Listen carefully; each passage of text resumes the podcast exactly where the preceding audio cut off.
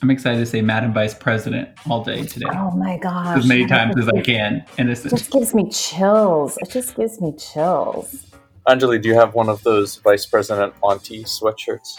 I don't, but I do have a Kamala Harris T-shirt that has. It's like her. It's when she's a child. The photo is her when she's a child, and it just. Oh well. Oh, it's just so special to me. But, you know, I've been very impressed with. I, I was a big Warren fan in the primary. Mhm, I've been so yeah. impressed with Biden's campaign. He like actively is like Biden Harris are equal sizes on their logo and everything. He doesn't seem to Mhm. like be trying to like minimize her role, um, which is Mhm. one of the things that made me, you know, like him more and more through the campaign after being, you know, starting off pretty disappointed. It probably helps for the graphic designers also that their the letters in their name are approximately the same, right? It's not like it's Biden Kachakowski or something like that. Graves Fitzsimmons. there you Graves Fitzsimmons. You're like, dude, way to suck up all the air on the poster there. Yeah, they have to put you on the other side of the sign, Guthrie. You would not get billing on the like, front wait, side. there, there are three people on the ticket? I don't. If I ever run for office, I'm just going the Madonna route and just yeah, going Guthrie. Guthrie. Yeah, or GGF.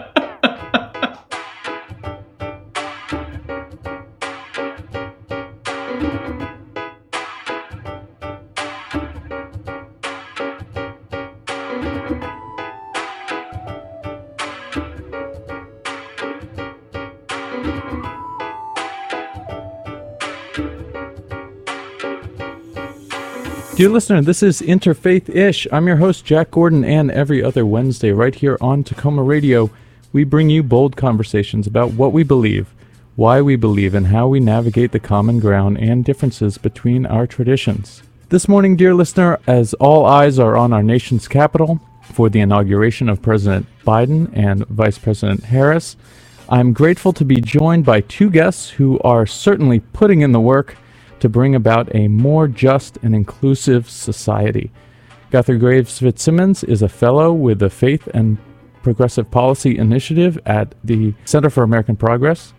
His work focuses on a wide range of issues related to the role of religion in American public life, including promoting a progressive vision of religious liberty that champions LGBTQ rights.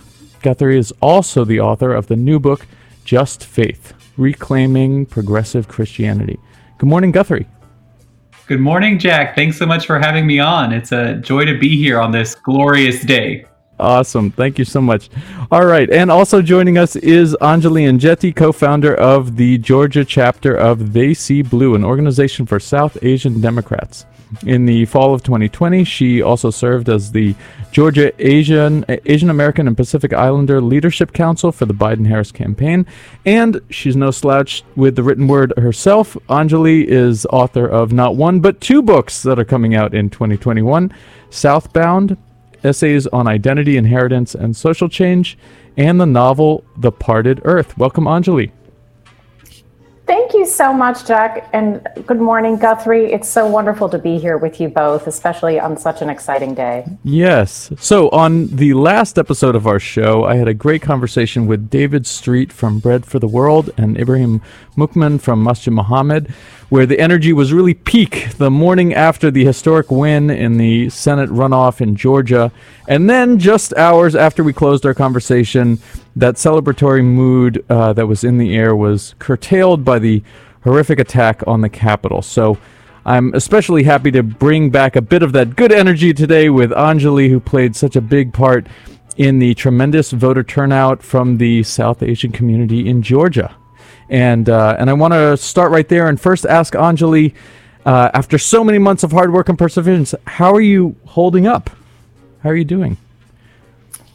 You know, it's been such a whirlwind, Jack, on so many different levels. First of all, um, a part of me is still in disbelief um, that we did it. We knew how we were trending in Georgia. We knew that we had an incredible organizing effort that had developed over decades, right? Um, and more recently under Stacey Abrams and Nsé Ufot from the New Georgia Project um, and Black Voters Matter. Um, so we knew we had sort of the foundation to um, bring in Democratic voters for both of these elections. Mm-hmm. Um, but I'm still dumbfounded, to be quite honest, that that we pulled this off. I mean, look, we are in the midst of a pandemic. Yeah. We have a state government that is completely controlled by the GOP, right? We have our governor Brian Kemp, and we have a Republican-controlled General Assembly.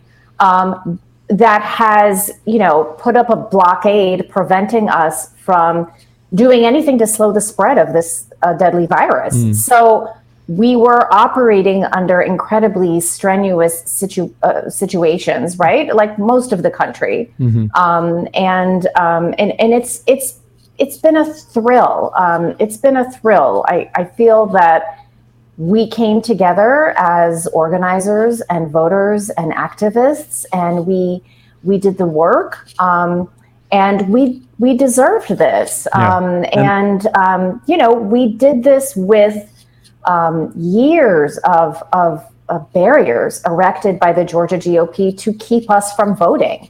and hopefully, and, you've got and, you've got some uh, some good ice packs for your feet at this point. Yes, absolutely. you know, we we didn't do much canvassing into the runoff, uh-huh. but yes, those last, um, you know, I probably hit 400 doors the oh last oh days leading up to the to the runoff. Um, and I was also a poll worker too. Wow. So then the actual day of the election, Just I was in your spare time. I was 15 hours helping voters um, use our voting machines. Um, Amazing. So, um, so, but it, it, but it's a, it's a, it's a thrill. Um, yeah. It's, it's a thrill. I, I feel like we did our part, um, and I look forward to working with um, supporting other states doing the same type of work in, in 2022.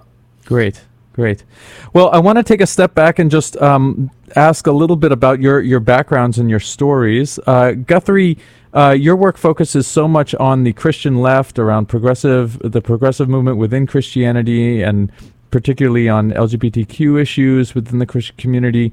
So I'm, I'm curious, was there a particular formative religious or spiritual experience that you had that, that shaped your relationship with your faith and its values? There was, and thank you for that question, Jack, and thank you, Angela. I just want to underscore the whole country thanks you. You know, Kentucky, Kentucky thanks you for demoting Mitch McConnell, our senator. Uh, I'm coming to you from Louisville, Kentucky, and uh, you know we're excited, especially as you said about 2022 and building that kind of multiracial, mm-hmm. inclusive vision for the future. So I just want to thank you for your words, Anjali. You are then, very welcome, Guthrie. My pleasure. And then, Jack, to your question, there was a formative experience. I grew up in a very liberal Methodist church, and uh, my parents are both union organizers and before that, community organizers. So I was raised in a very activist household. I, in the womb, I was on the picket line with my mother, mm. uh, fighting for workers' dignity. Wow. But then I really kind of, and my grandmother also uh, was uh, very active in her faith and social justice. And so I feel like I'm carrying on the tradition of my family, but I really made it my own around the invasion of Iraq. And we saw, uh, I was 13 at the time, and I preached a sermon on Youth Sunday um, at my church. Uh, you know, in the they every Sunday, every one Sunday a year, they let a youth uh, preach, and I preached about you know loving your enemies and it didn't seem right to be bombing our enemies and it seemed so obvious. Um, and there was also a disconnect between a, a fellow texas methodist i grew up in houston uh, a fellow texas methodist george w. Bush kind of leading this immoral and illegal war. And from that moment i just felt a calling to work at the intersection of faith and progressive politics and somehow it's a very small field to be able to you know make a living and uh, work in this field but uh, I was able to, I've been able to kind of chart a course working uh, on immigration reform, on countering Islamophobia, and now at the Center for American Progress, and always just driven by that kind of childlike, this is wrong, and this is so contradictory to the gospel. It seems so obvious. How can the adults be, you know, doing all of this evil and claiming God's divine sanction? Yeah, well, I, I uh, certainly I've known you uh, for a few years now in a in a couple of, of different capacities. Uh, first meeting you when you were um, with um, uh, the uh, immigration reform organization, and and that uh, you know, so it's it's cool to hear about how how that's been a consistent thread through your life. So I can I can see that your family was a, a really big part of that formative experience. Uh, Anj- Anjali, how, uh, like me, you grew up in in multiple uh, traditions in your household, and then ended up embracing a different worldview. So tell us a little bit about where you grew up and what was your religious upbringing. You know, it's interesting. I'm, I'm thinking a lot about what Guthrie said. Um, so, and, and, I and I think how you are brought up really sort of informs um, how you feel about religion, right, and whether or not you embrace it. So, um, my parents, uh, two wonderful people that I'm still lucky to have in my life today, um, were fairly moderate politically. In fact, we often didn't really talk about politics in my house. Uh, not that it was forbidden, but it just wasn't something that was brought up. They were not activists. Um, they were sort of moderate Dems, and uh, my mother uh, was born and raised Catholic. My father is a Hindu um, uh, who is an immigrant from India, and um, I was exposed to both religions um, together. Um, neither of my parents were very religious people, so we attended mass, um, you know, some of the time. And um, uh, the temples I went to weren't even really in the United States. We would uh, we would go to them when we were in India. My father oh, did not make um, visiting temples a, a, priority in his life. Um, but um, but activism I sort of came to on my own. Um, and if I had to trace it back to any instance, it would probably be the 1982 killing of Vincent Chin, which happened in Detroit, um, while we were living probably 15, 20 minutes um, outside of Detroit. Um, and it started making me think about, I was eight years old at the time, it started making me think about um, justice, which was a relatively new notion for me. Um, I had not understood what justice meant. I had understood what faith meant, and I understood what charity meant. Um, and then I started seeing justice as something different and not part of the teachings that I learned when I went to Mass or when I went to CCD um, for my classes about the Catholic faith. Um, or when um, you know I heard my father's prayers. It wasn't really justice, um, and so there was a dissociation there for me um, in religion. Had I had I seen the relationship between the two, and that seen that you could have had justice in religion, perhaps I would have come out the other end of it differently but that wasn't part of the tradition of my parents and of the people who were religious around me. Mm. Um, so I, I, stepped back from religion, um, and I have for some time, and I've I've continued to live a very justice-centered life. Um, my life really does center around activism, um, but I do have a lot of respect for people who are religious, who make justice the focus, um, you know, I'm thrilled to have uh, Reverend Raphael Warnock as my um, as my U.S. senator as of today. And um, interestingly enough, I I found myself making very compelling arguments for him and convincing voters who were not religious to vote for him, who yeah. were concerned the fact that he was, uh, you know, a Christian, the fact that he he was a pastor of a church, um, the fact that um, religion was such a large aspect of his life, but yeah. it was a very easy. Um, it was very easy for me to do because um, you know when when I when I see people incorporate justice in their religion, I, you know, it kind of gives me the kind of faith in it that I that left me. I think when I was growing up. So, Anjali, staying with you for a bit a bit more, I'm I am curious about your experience organizing in Georgia. Um, I do I do want to just ask first. So the they see blue until I saw it written out. I was I was always hearing Desi blue in, ter- in, yes. in, in, as in the term for South Asian. So so I just wanted to quickly ask, what is the origin of the group's name? So it is actually the origin is is Desi. It is uh-huh. sort of a play on the word, Got right? It. Which okay. is which is uh, roughly translated to to countrymen and refers to um, South Asians um, that are living abroad, living away from the subcontinent, but it seems to be used most in the United States to refer to South Asians with some kind of roots um, in this in the subcontinent. And and it and I think initially it was the organization was called Desi uh-huh. um, Blue, but um, but uh, they they they changed it um, actually uh, to to be more inclusive right. because not everyone in the subcontinent actually identifies as Desi. um, sure.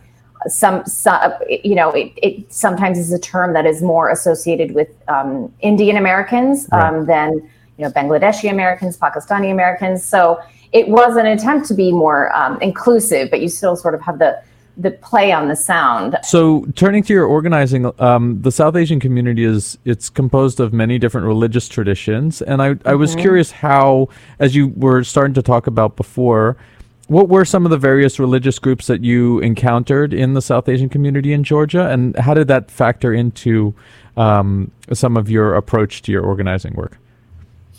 You know, we have a lot of diversity here in Georgia. Um, we we have uh, we have Hindus, we have Sikhs, we have um, Christians, we have Muslims, uh, we have Jains, um, Buddhists. So that it, it's a pretty diverse. Um, you know, we we very much are in Georgia a reflection of the the faiths in the subcontinent, um, and um, Interestingly enough, though, uh, many people of faith uh, in the South Asian community um, are sort of divorced from politics, right? They don't see it as necessarily one and the same thing. Mm. Um, some people um, that we've sort of worked with and encouraged to vote feel like their faith is, you know, sort of the opposite of, of politics and that you can't really be political and be religious at the same time. Um, so we do run into some of those challenges. Um, but what we have done with our messaging, and we, we formed in August of 2019, although several of us who formed the chapter were also very active um, in uh, encouraging South Asians to vote, beginning with Jon Ossoff's first race in 2017. Um, what what the message we try to get across is is you don't have to be political or religious, and in fact politics, particularly democratic politics, are very uh, they're very supportive of your faith. That they there are there's a lot of crossover there. There are a lot of similarities, um, and that uh, civic engagement in general, in fact, um, is very sort of endemic to your your religious faith, to your history, to your ancestors, um, and to your traditions and um, and so that's been a big part of our messaging is that this is the same sort of necessary work um, that we do at They See Blue that you do when you do outreach through your um, faith organization, uh, you know, your temple, your mosque, whatever it whatever it may be. Mm-hmm. Um, that they are they are one and the same. They are they are attacking actually the same problem just through different using different avenues. And what does it say to you that these this record number of uh, South Asian Americans in Georgia uh, elected a black pastor and a Jewish millennial to Congress? I think it says a lot to me, um, and I and I think I think what it says is that an inclusive vision, no matter who is who is uh, putting that forth, an inclusive vision that includes everyone is the healthiest kind of government that we can have. Um, if you are, you know, Jewish or Hindu or Christian or Muslim, if somebody somebody goes to bat for you, somebody runs who runs for office, it doesn't really matter what their religion is. All that matters is that they have an inclusive vision, that they have compassion for all groups of people, that they are going to call out and rectify inequalities that they witness, um, and that they are going to advocate for everyone. And and you know, uh, of course, it's wonderful that we now will have a Jewish senator and a um, progressive Christian senator. Um, and uh, but but what attracted people most to those candidates was that they wanted the best for everyone. That they were not mm. going to leave anybody behind in their vision in the U.S. government. Mm-hmm. Um, and that's what drove voters to them is is that uh, you know they wanted to be seen right mm-hmm. everybody wants to be seen everyone wants their needs known um, and the issues that are important to them and People want to tell their stories to people about about how much they are hurting. They want to be heard by their candidates. Yes. And and Jon and Reverend Warnock heard everybody. They listened. They really took in what people were struggling with, and they they promised to help. And and I think that you know the the, the election results uh, are are the result of that. Guthrie. So speaking of. Uh, wanting to be seen and heard as as we are recording this thousands of national guard troops are in downtown dc just a few miles from where i'm sitting um, which is a, a direct uh, show of force in response to the large white supremacist led attack on the Capitol. Um, what I, am curious what you're w- witnessing about how folks across the Christian community are reckoning with the Christian nationalist messaging that was at the root of that attack.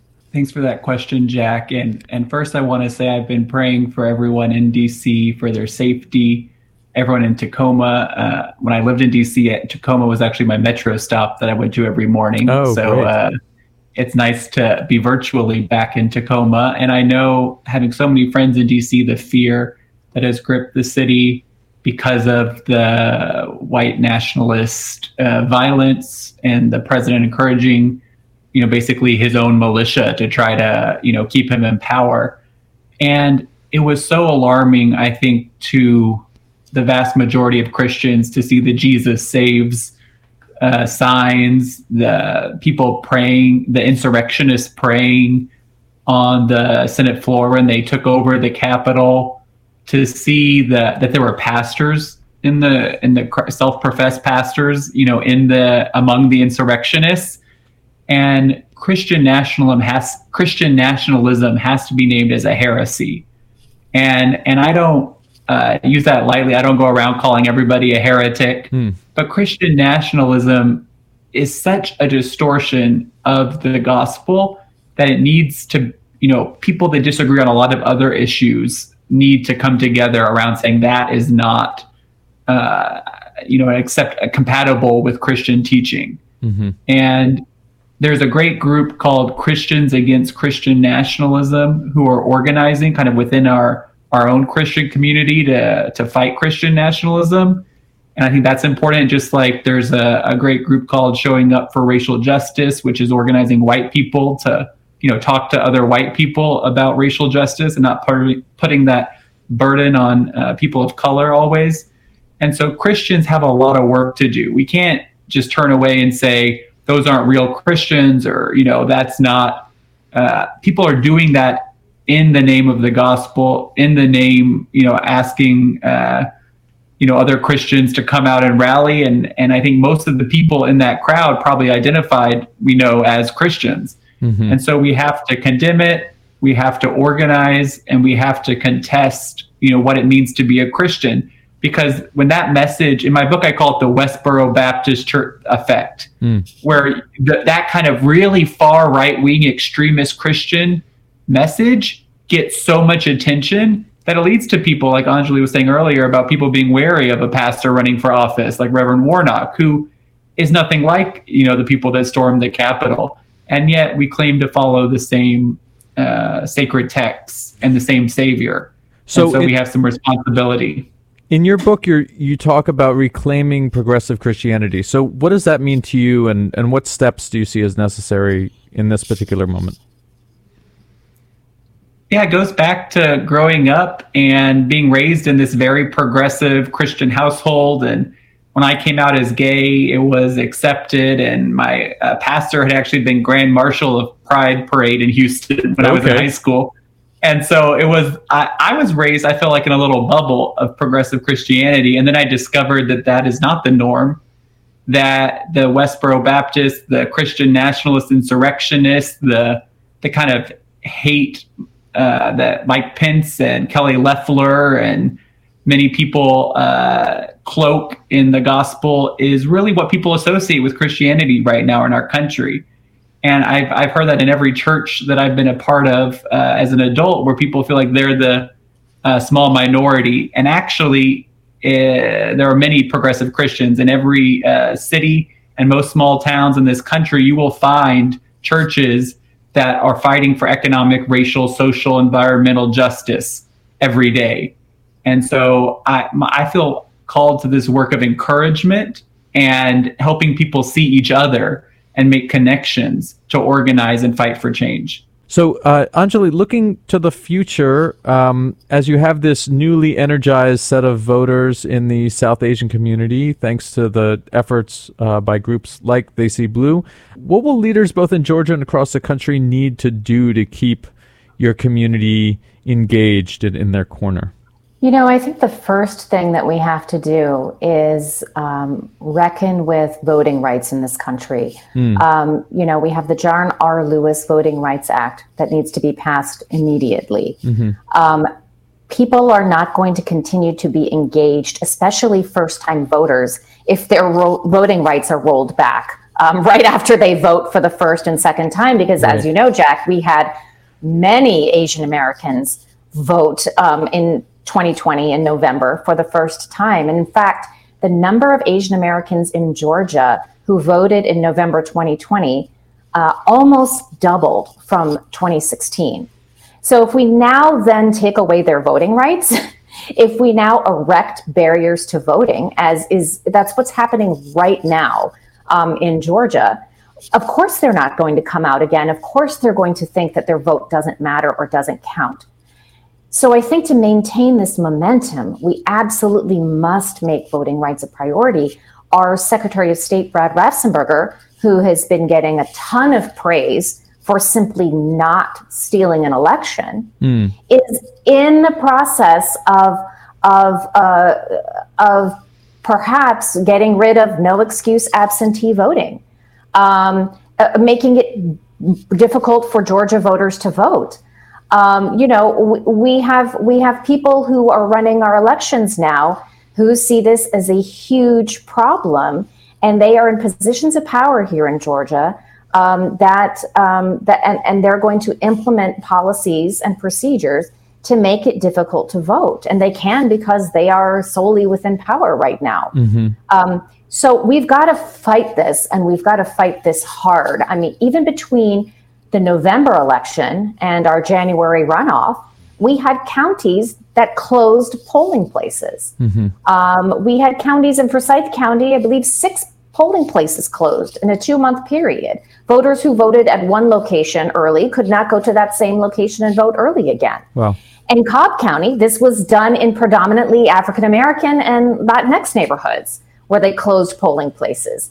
So unfortunately, we have Republicans at every level of government, including, uh, you know, uh, board of elections at the county level, all the way up through Secretary of State, who are intent on rolling back our ability to vote here in Georgia. And these communities that have historically been ignored by, by both parties, quite frankly, Democrats and Republicans, who suddenly feel like they have a stake in the future of their country's politics, mm-hmm. if we then deprive them of the ability to vote, um, it's going to be very difficult for them to be to, for them to come out again.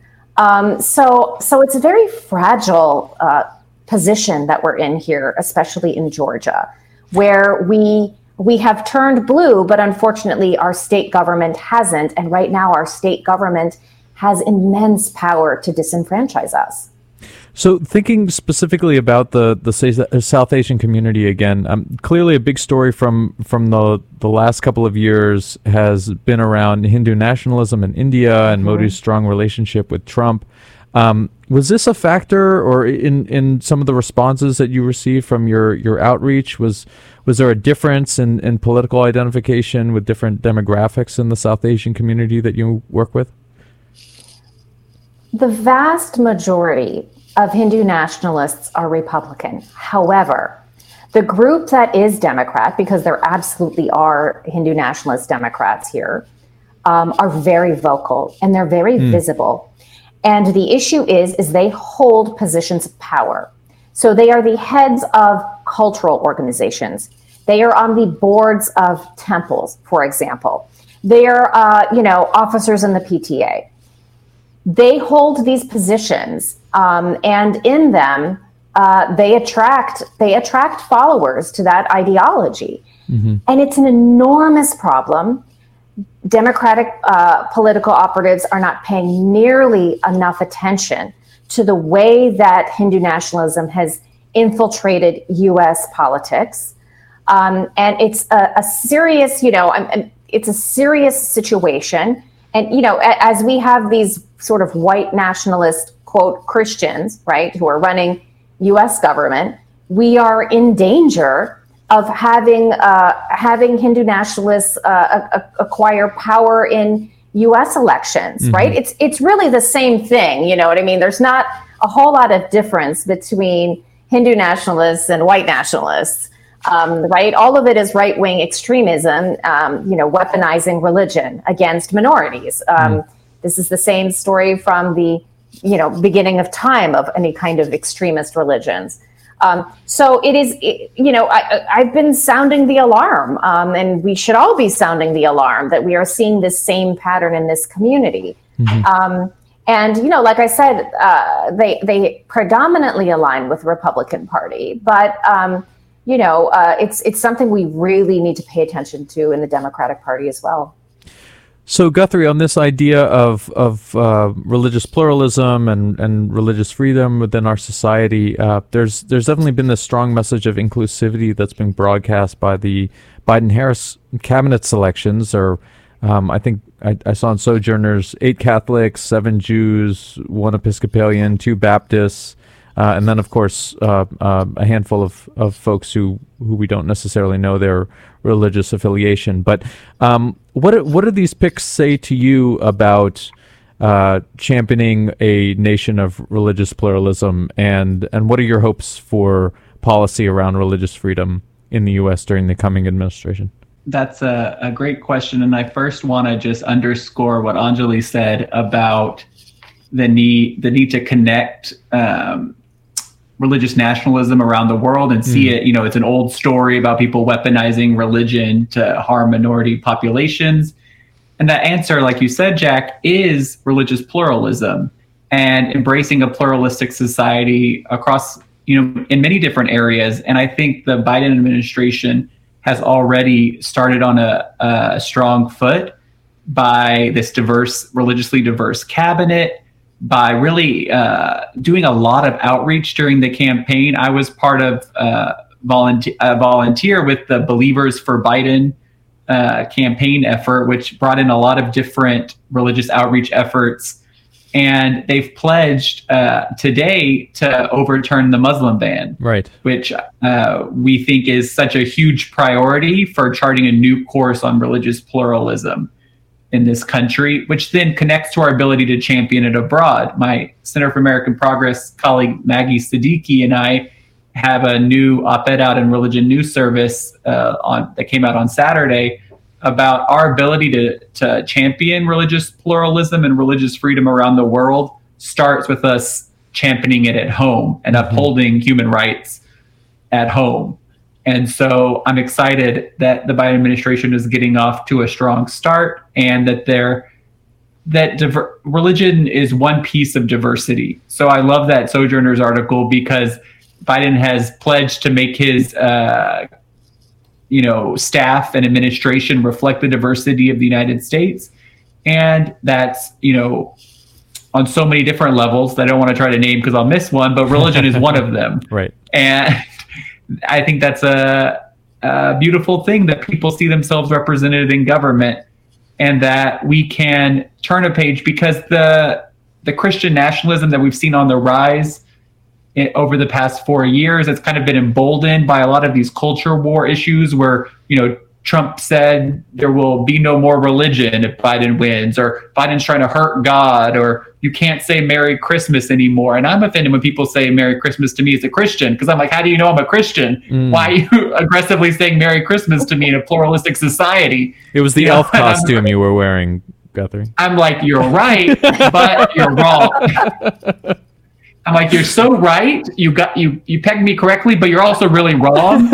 And I uh, so like, and that was egged on by the administration. And so yeah. I, I, think it's profound that we have, and also at the in the White House with uh, President now almost a few hours away, President-elect Biden, and he talks a lot about his faith on a personal level as a Catholic, but also really uh, brings in a lot of different religious voices. And then soon to be Madam Vice President, which is an exciting thing to say, Kamala Harris, you know, her family is a very religiously diverse family. And so I'm, I'm so excited. Yeah, about, I was go- uh, uh, a future of religious pluralism.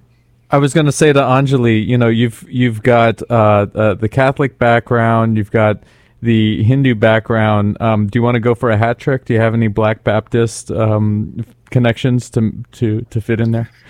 Uh, well, uh, you know, let me tell you, I have this new senator now, this new U.S. senator. Maybe you've heard of him. His name is Reverend Raphael Warnock. Yeah.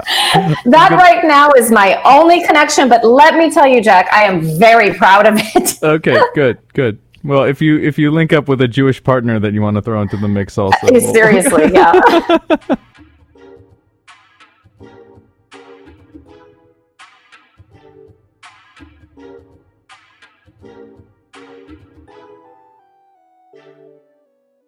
So, in the uh, first part of our program, we heard about our guest projects and, and work in the community, and and now as we do every episode in uh, this next part our, of our program, it's time to turn the mics over to my dear guests to ask them if they have any questions of their own for each other.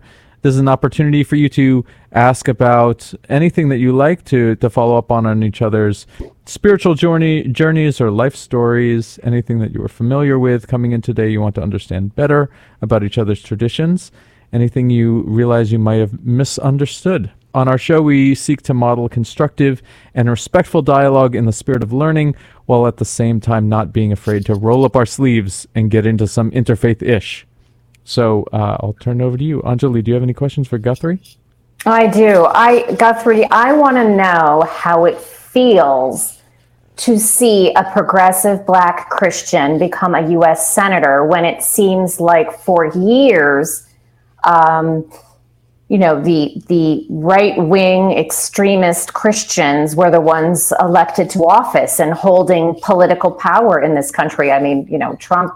I don't even think he ever claimed he was a Christian, but but we have had, you know, for years a, a number of very high powered um, politicians who very loudly identified as their sort of warped and grotesque version of Christianity. But now we actually have an authentic, progressive Black Christian. How does that feel to somebody who has been sort of in a part of this movement for a really long time? Thank you so much for that question, Anjali. It feels amazing. And some of my earliest memories of you know faith-based activism where my parents were involved in the minimum wage campaign in Houston in 1996. Of course, now we're fighting for $15 uh, minimum wage, but then in Houston, the ask was, and it was a big ask, was 650 for the city uh, to try to raise the minimum wage to 650, and the Black Church was leading that effort. And I remember my church was a predominantly white, you know, liberal Methodist church, but we would go to these Black churches and leaflet, and the Black church has always been the moral conscience of our nation and of the American church. And it just is, and has also been maligned, as we saw during the uh, uh, Georgia runoffs. And so I was kind of pinching myself throughout the whole campaign. Just Reverend Warnock's uh, campaign was so monumental. I was like, win or lose, mm-hmm. you know, it's going to change everything for how people see uh, activism and Christianity in this country and then for him to win is just it's beautiful. And I, I, was sharing before we started the recording that our seminary that we both went to union theological seminary in new york uh, which i went to because dr Cornel west called it the physical embodiment of what it means to be a progressive christian. It is this kind of center for uh, progressive christian activism and theology that uh, where the Reverend Doctor, the late Reverend Doctor James Cone taught Black liberation theology, mm. and Reverend Warnock actually eulogized uh, Dr. Cone when he died several years ago. And this has been, I think, the heart of Christianity. Liberation theology is the heart of Christianity, and yet it's been so hard for so many Christians to come to terms with it because they have to be unsettled, and it's not the kind of mainstream moderate view. And so to have Reverend Warnock in the Senate, I think just opens people's eyes to the gospel in a way uh, that will revolutionize so many people's understanding of it. And someone, it's like someone that's we're so accustomed to fate kind of uh, Christians that let us down or mm-hmm. Christians that are hypocrites and don't live up to the values that Jesus taught. And we have somebody now in public life that lives up to them and calls us to live up to them in a really positive way. So yeah, I couldn't be more excited uh, to have him in the United States Senate, uh, and and I really am grateful for that question. Guthrie, feel free to. And I have a question. Can I follow up with a question, Please Jack? Do. Is that allowed? Please do. Anjali, I was very intrigued when you said earlier that you uh, heard from some voters in Georgia who were concerned about kind of mixing faith and politics and mm-hmm. And kind of uh, moving away from you know identifying with a religious tradition yourself, but still appreciating the role of religion in public life. And I wonder if you can just share a little bit more about what you told people that were a little hesitant about uh, there being a role for religion, because that's something I've heard my whole life as well, mostly from more progressive people who have seen religion used to do so much harm, they would prefer not to be mentioned at all. You know, it's interesting. I I think for all voters, no matter what their religious or faith background is, no matter what their even racial or ethnic background or citizenship status or whatever, um, is is at the end of the day they they want to know how people feel about the the issues. Um, and so what I tried to do when I when I talked to people, um, especially people who were hesitant, saying, "Oh, you know, do we really want someone involved in any so deeply involved in any religion, let alone a religious leader, um, a part of our government?" Is you know let's let's take a look at what they stand for that is consistent with your religious beliefs, right? Mm-hmm. Um, you know, the belief of your religion um, that the sick should be healed, for example well, we're living in the middle of a global pandemic and have um, have been dealing with a government that that has has not essentially done anything to slow this um, deadly outbreak. Um, and you know, we now have four hundred thousand people dead. When I was knocking on doors, it was closer to I think three sixty. But regardless, right? It's been an, a, a it's been a massacre. Um, so taking principles from religion and tying them to you know the issues right the, the bigotry um, mm-hmm. you know mm-hmm. the hate you know is this is this you know i don't think that's part of your faith right i don't think that's inherently part of your faith and and here is what um, here is what reverend warnock feels about this about bigotry about about hate um, you know, people who, for example, um, I, I, talked to one man um, when I was out canvassing, and and he was talking about, um, you know, he was he was an addict. He had been jailed. He'd been terribly treated by the criminal justice system, and um, I talked about the criminal justice reform that that Reverend Warnock supported. Um, and so I convinced him that way. He was very hesitant to. He wasn't going to vote. He was. It's not that he was going to vote for the Republicans. He was just going to sit it out um, because uh, one of the main reasons was because he didn't want to vote for somebody that identified so strongly with the faith. Um, and we talked about, you know, it's really about when you're talking to voters, it's really about finding out what issues are important to them and then connecting them to whatever groups that they identify with. You know, see you were treated unfairly by the criminal justice system. Reverend Warnock, you know, believes in criminal justice reform. Um, you know, you do a lot of, uh, you know, you do a lot of volunteer work through your temple, um, you know, with, with the food bank, the local food bank. Well, you know, here here are here are candidates who, um, you know, want to increase the minimum wage, um, who want to put a moratorium on um, mortgage and rent payments uh, for people who are suffering so badly in this economy. So I think once people start um, really seeing issues as issues and seeing people as more than just you know maybe some of their identifiers, but as as people that that actually hold the same values as their religious um, backgrounds and history, um, then I then I think that kind of humanizes it all um, and makes people see the sort of the connectivity between um, on uh, compassionate policies um, and uh, compassionate uh, scripture uh, uh, or other types of readings, um, and and how how they're really sort of the same thing.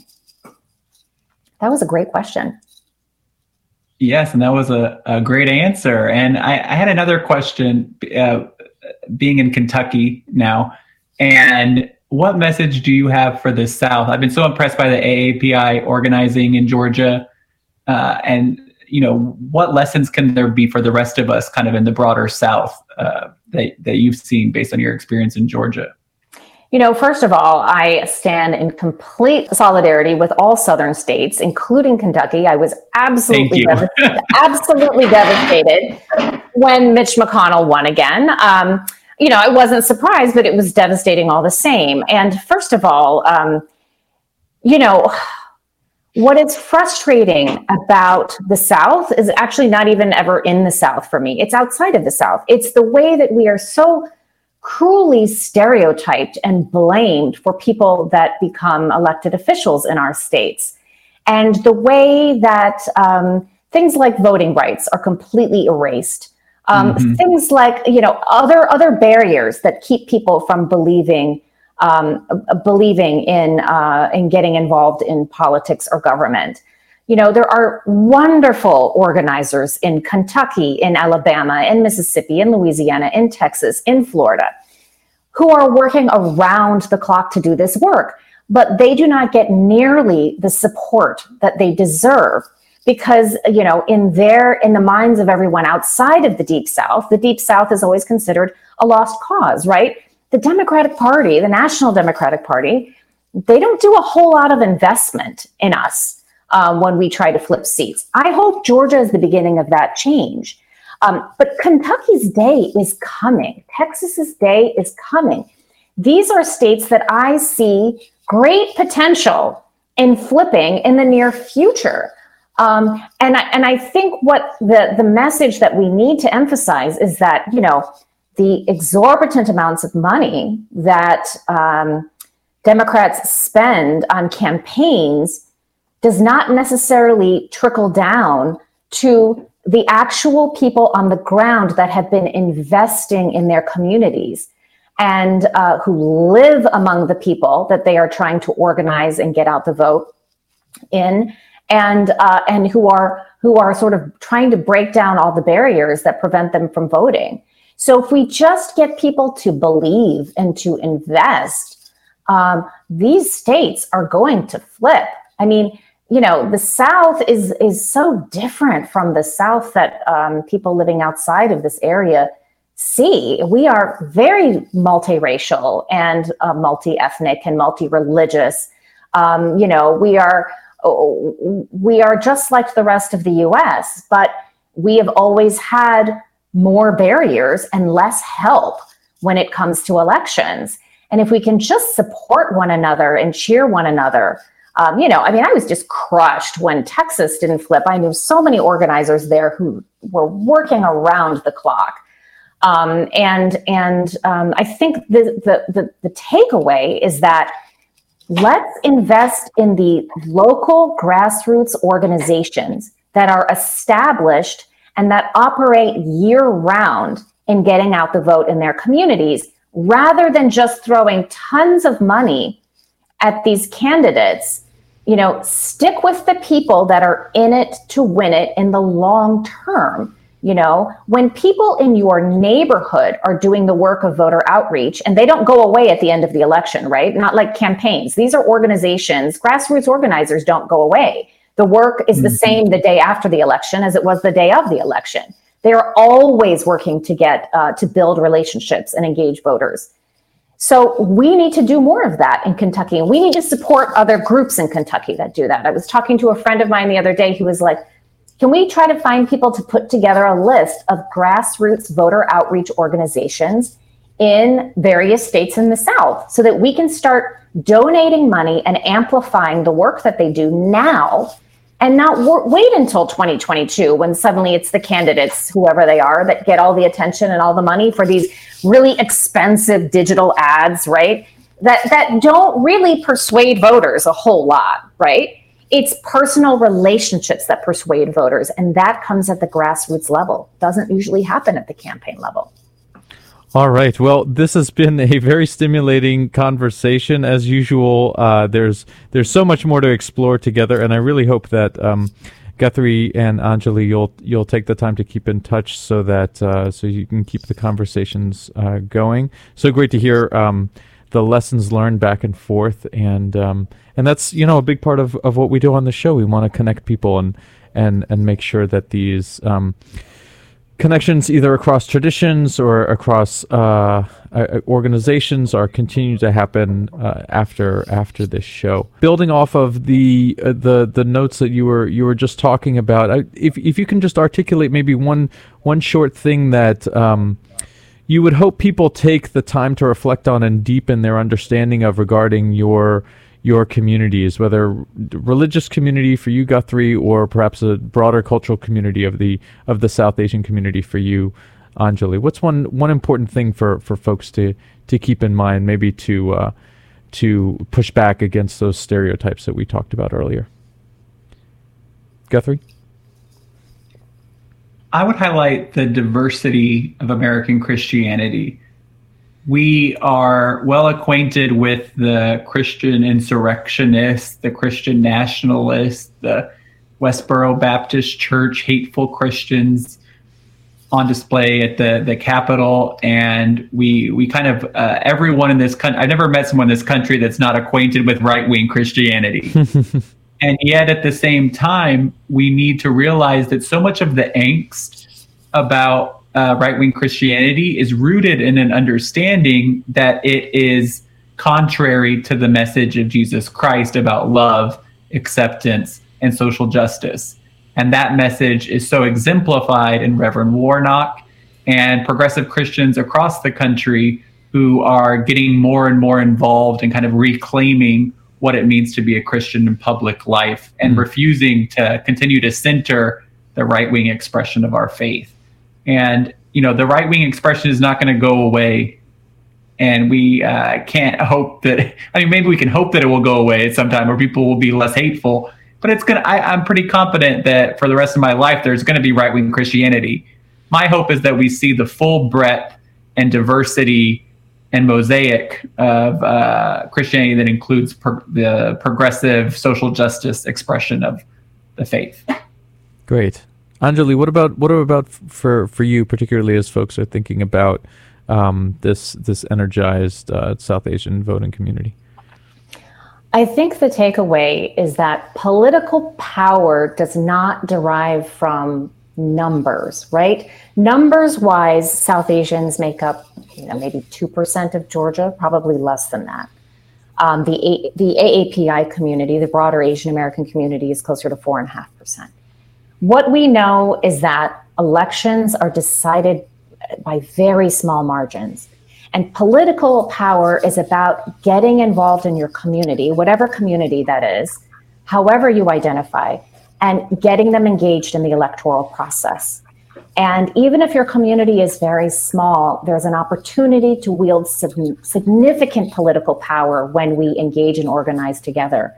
And I think that's what happened uh, uh with Asian Americans across the US is that we know we are smaller in numbers, but we decided to to encourage our community members to come out. And you know and in some elections we our margin helped make the difference. Mm-hmm. um, so just keeping in mind that political power is not just a numbers game. It is really about engagement and involvement in the process. And uh, you know as we think about uh, the day ahead uh, what hopefully will be a pretty uh, boring day event wise.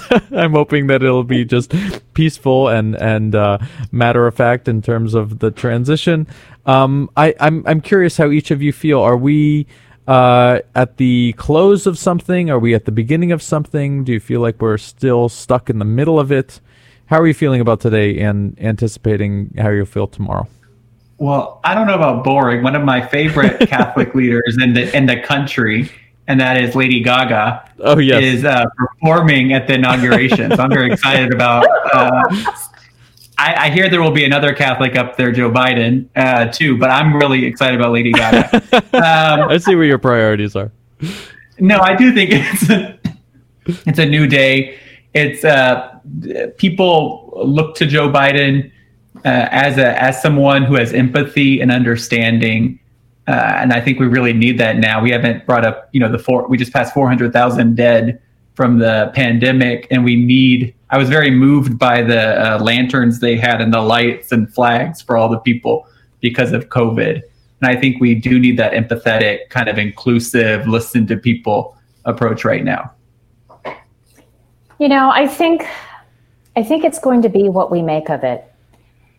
We need to understand that the very intense work we did to get us to this day needs to continue full force.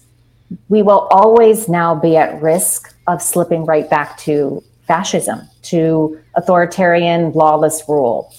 And so this is the day to challenge ourselves, to remind ourselves this is the beginning, but it's only going to mean something new and different if we continue to do the work and continue to invest in democracy and uh, and and in, in taking care of one another. Wonderful. Well, I want to uh, thank both my guests, uh, Anjali Enjeti, co-founder of the Georgia chapter for They See Blue, and Guthrie Graves Fitzsimmons, um, fellow at the Center for American Progress. Thank you both for joining me this morning. Thank you so much, Jack. What an honor. Thank you both.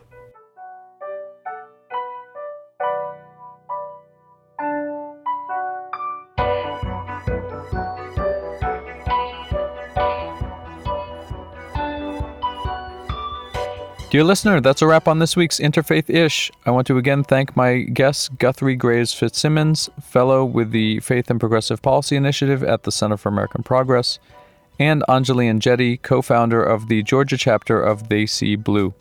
Be sure to follow both of them on Twitter and Instagram, and look for Guthrie's book, Just Faith, available now, and Anjali's books, Southbound, which is out in April, and The Parted Earth, which is out in May. As always, I want to thank my fellow interfaith astronauts, Miranda Hofmeyer and Sue Katz Miller, and of course, shout out to our musical maestro, Jeff Philosopher, for providing our theme music. You can find our entire back catalog of Interfaith-ish episodes wherever you find and enjoy podcasts. Remember to leave a rating or a review. Follow us on social media at Interfaith-ish we post regularly on Facebook, Twitter, and Instagram. And we want to hear more about what you've learned from our shows, dear listener. Leave us a voicemail on our special listener line 202 599 2953. And as usual, keep writing us about the interfaith ish you wish to dish at interfaithish at gmail.com. That's I N T E R F A I T H I S H at gmail.com. Interfaith Ish will be back in two weeks. Until then, keep it locked to WOWD 94.3 FM for great music and programs seven days a week, streaming online at takomaradio.org.